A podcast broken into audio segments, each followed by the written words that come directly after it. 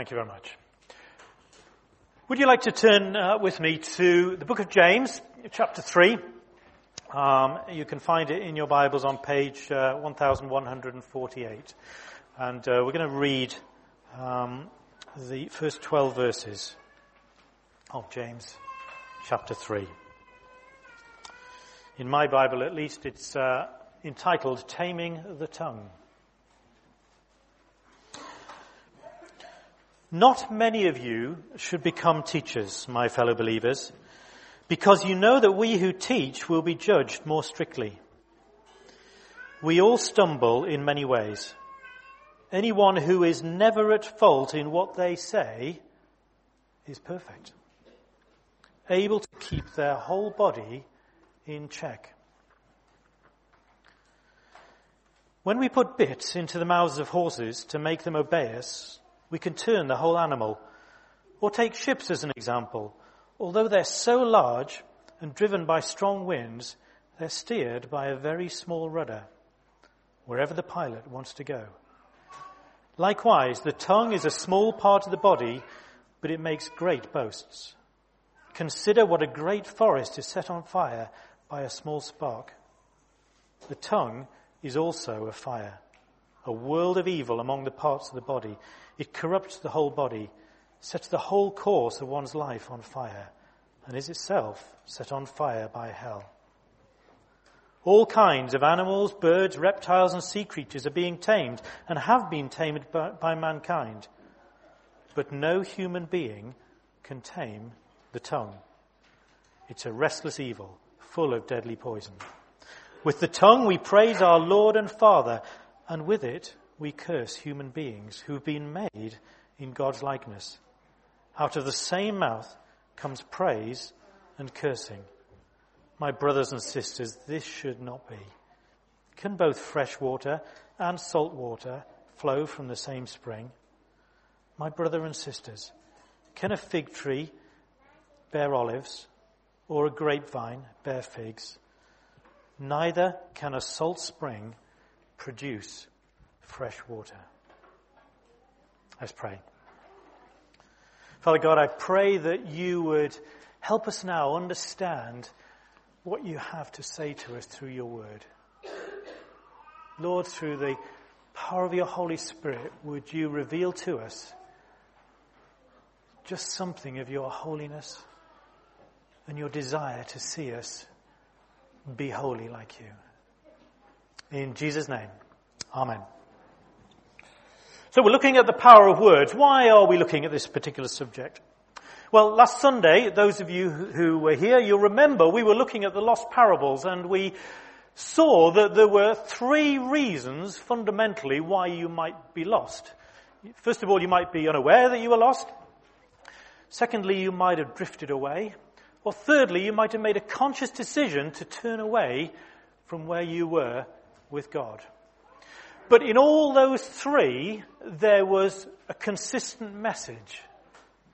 And that was that in order to come back to God, you needed to repent. Repentance was the key to being found again. And then, for those of you that were here last Sunday evening, we were looking at the whole thing of no compromise and how in repentance God calls us to be holy, to be set apart. Repentance is not just about saying I'm sorry, it's about completely turning away from those things that were keeping you from God. And the letter of James is the letter to the church that right throughout the book is saying this is how the church should live. This is how they should respond to that instruction to repent. And right throughout that book, there's the underpinning message that faith without works is dead. It is not enough to just believe in God, believe in Jesus and declare that He is Lord. Because, as we've seen in encounters that Jesus had with demons, They knew who he was. They believed in him and they bowed down and declared that he was Lord. That's not enough. We have to be transformed in our lives. Our life has to be consistent. James is kind of saying, don't just go to church, be the church. Don't just go to church, be the church. Be the church in your whole life. And in chapter 3, James goes on to talking about how we can go about seeking to transform our lives to be the church, be the kind of people that live lives of faith. Live lives that are honoring to Jesus. And it's a stern warning.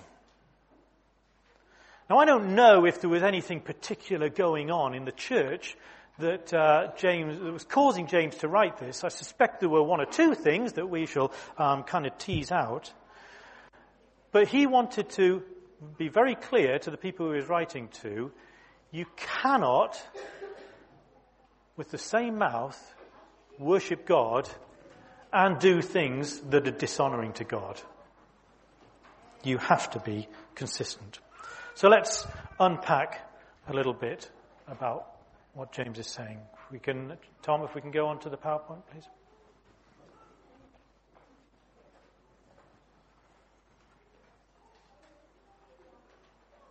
We got it? Great. Thank you. Now, what I want us to do is have a look, um, first off, at a couple of examples in Jesus' life as to why the power of words is so immense and why James is warning about using our tongues, using our words wisely. So first of all, if we look at John chapter 1, what does it say? It says, in the beginning was the Word.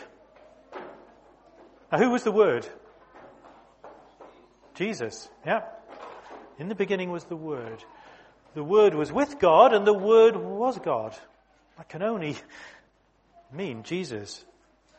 So when we're looking at the power of words, Jesus himself describes himself as the Word. So, must be powerful. Jesus just had to speak to calm a storm. He just had to speak to heal the sick. He just had to speak a name to raise the dead, saying, Lazarus, come out. And it's been said before, I think, that uh, it's just as well Jesus used his words carefully because he said those in a graveyard, and if he just said, come out, maybe everybody would have come out. Jesus' words are powerful. But Jesus also says that words can be blessings or curses. I don't know if you've ever picked out this particular uh, story in the Bible where Jesus is walking along and he sees a fig tree that is not bearing figs and he's hungry and he wanted something to eat. And Jesus cursed the tree. And a few days after, when they went back, the disciples saw that the tree had withered and died. Words can be used to bring blessings or to bring curses. Jesus used his words guardedly.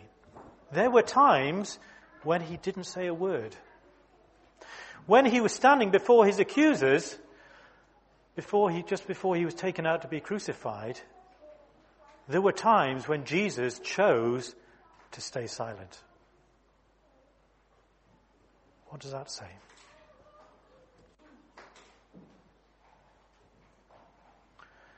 And then I just want to uh, introduce a little bit of a, a John Hall thought. Take this and weigh this if you want. Right at the start of the Bible, how did God bring about creation? He spoke. He spoke words. And God said, let there be light. And there was. creation responded to the words, the powerful words that uh, God spoke. Now, those who study these things in detail have worked out that matter, the things we're made of, are not as we once thought, just protons, neutrons and electrons. They now believe that all of matter is made up of what? Strings. Strings that vibrate like guitar strings or violin strings. I'll just use that as an analogy. It's as if the whole universe is resonating with some kind of sound. Listen to this. Psalm 19. The heavens declare the glory of God. The skies proclaim the work of his hands. Day after day they pour forth speech. Night after night they display knowledge. There is no speech or language where their voice is not heard. Their voice goes out into all the earth, their words to the end of the world. This is creation this psalm is talking about. It's talking about creation having a voice, having a word, having speech. It's almost like that what God spoke into creation when he said, let there be light, is resonating throughout creation. I find it so exciting when you see the Bible just come to life, when you dig in and start to understand actually how real it is. Something that was written thousands of years ago is shown to be consistent with what we can observe in creation. How wonderful that is. And I wonder if that kind of this nature of creation is the reason why the spoken word is so powerful. Because very creation resounds with the sound of God. So what is James saying in this passage? Is it a message for you? Is it? I think it is. It's certainly a message for me. Because verse 2 says, if anyone is never at fault in what he says, he's a perfect man. Well, I'm not perfect. I'm never at fault in what I say. So this has to be for me, and I would suggest that it has to be for you. We all need to listen to this. I wonder if, um, if all the thoughts in our minds just blurted out without us being able to filter them, what would it be like? If somebody came to the door and instead of saying, Oh, I'm really pleased to see you, he came out and said, Oh, I wish you hadn't come. I can't stand you.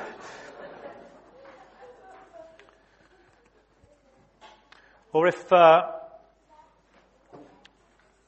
if somebody's done something to you, given you a present, and you say, do you know what, I hate that. Never liked those kind of things. Wish you hadn't wasted your money on that. Instead of saying, oh, what a lovely present. Can you see the difference between the words of, of life and the words of death? we need to be careful about what we say. And James says that if we can get control of our tongues, then it's the start of getting control of the rest of our bodies. Let's have a look. I think there's three key messages that I want us to take away with from James. First of all, it's about words, our tongue, being a force for good and for evil. As I say, these small, small muscle in our mouths can be a massive influencer. It can start wars. It can bring peace. It can bring depression. Or it can spur people on to uh, bring themselves out of that place of depression. We seem to live in a very angry world, don't we? A world where people have short fuses, short tempers, who are only too quick to fire off comments that are destructive, with abusive language, with negative outlooks. You know, if you keep on saying to people, you're worthless, you'll never amount to much, you're hopeless, what do you think's going to happen? They'll end up like that. Words are powerful. We need to speak good into people's lives. We need to bless. You know, in the Old Testament, blessings were a thing that were looked upon and, and sought after just uh, so much. You know, even um, Jacob imitated his brother in order to get his father's blessing. Right? He dressed himself up with kind of animal skins and he, he, he cooked his father's favorite meal. And because his father was nearly blind, he was able to fool his father into giving him a blessing. So important was it.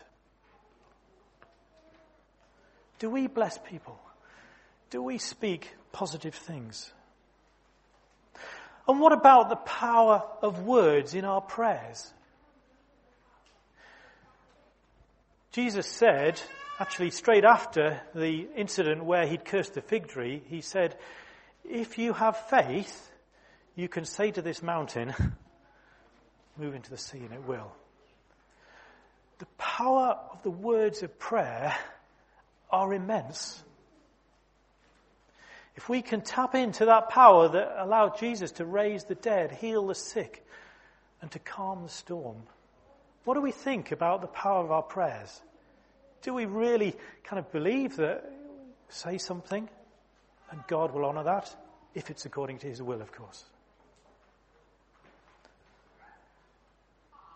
Words are a force for good and evil. Second point, quickly. James talks about the importance of the truth. Now, interestingly, he, he starts the, uh, the passage by saying, Not many of you should presume to be teachers. He uses some interesting words there. And on first glance, it said, Do you know what? The, the, the place of a teacher is an important uh, place because you're going to be judged more severely for what you say. But James actually says, not many of you should presume to be teachers. Now I think that in the church that James is writing to, there were those in that church who were presuming to put their thoughts, their ideas into the church. They were presuming to take the place of teachers. Not officially, presuming.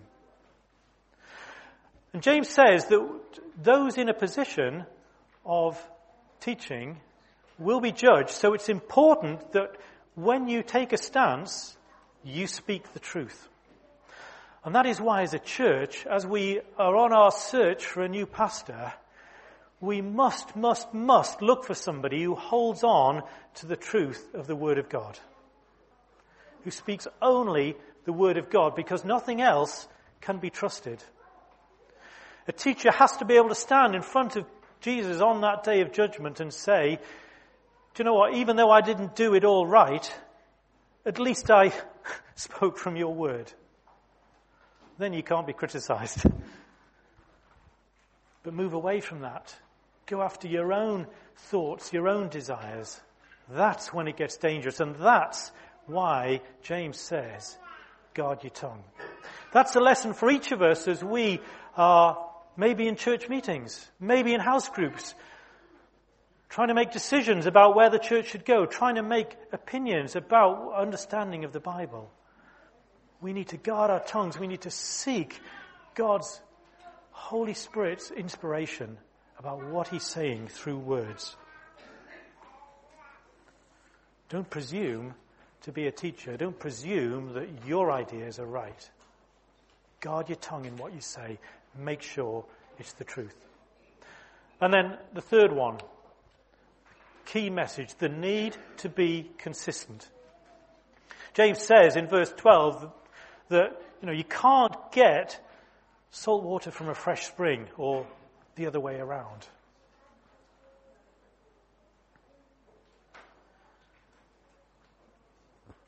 what we say has to be consistent with what we believe.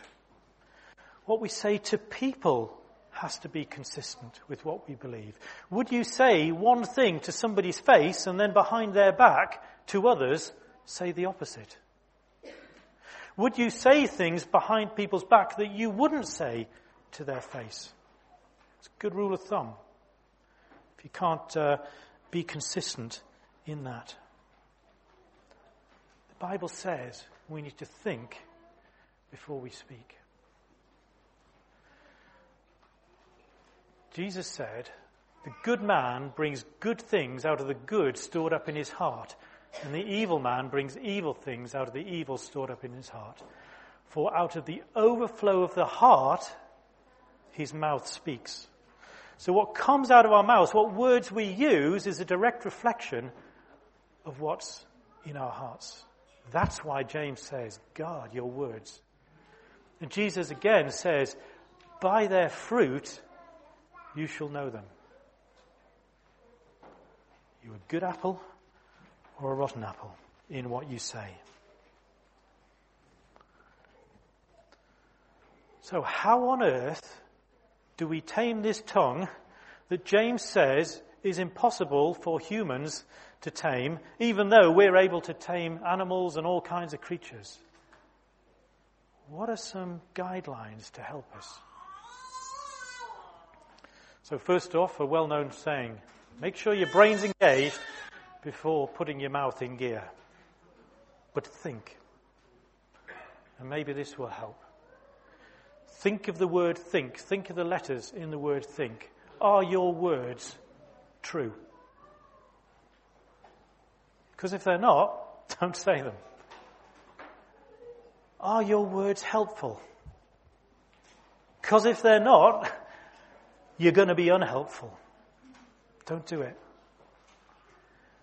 Are your words inspiring? We need to be inspiring. Are your words necessary? Do you know, honesty doesn't have to be always saying exactly what you think. If you think somebody doesn't look particularly good in the clothes that they're wearing, you don't have to say it. Sometimes remaining quiet is the wisest course of action. And then, are your words kind? If you can't think of something nice to say, don't say anything at all. So think. A bit of help there. Are your words true? Are they helpful? Are they inspiring? Are they necessary? Are they kind? And I'd like us to say this together because this must be our prayer, surely. Let's say together Psalm 141, verse 3. Set a guard over my mouth, O Lord. Keep watch over the doors of my lips. Hmm. That should be everyone's prayer in response to what James is saying about the power of words. Words can be used for good or for evil. Words can bring life or death. The mark of a true repentant Christian, one that is being church, not just going to church, is one that puts this into practice, that speaks blessings, that speaks life. Let's pray.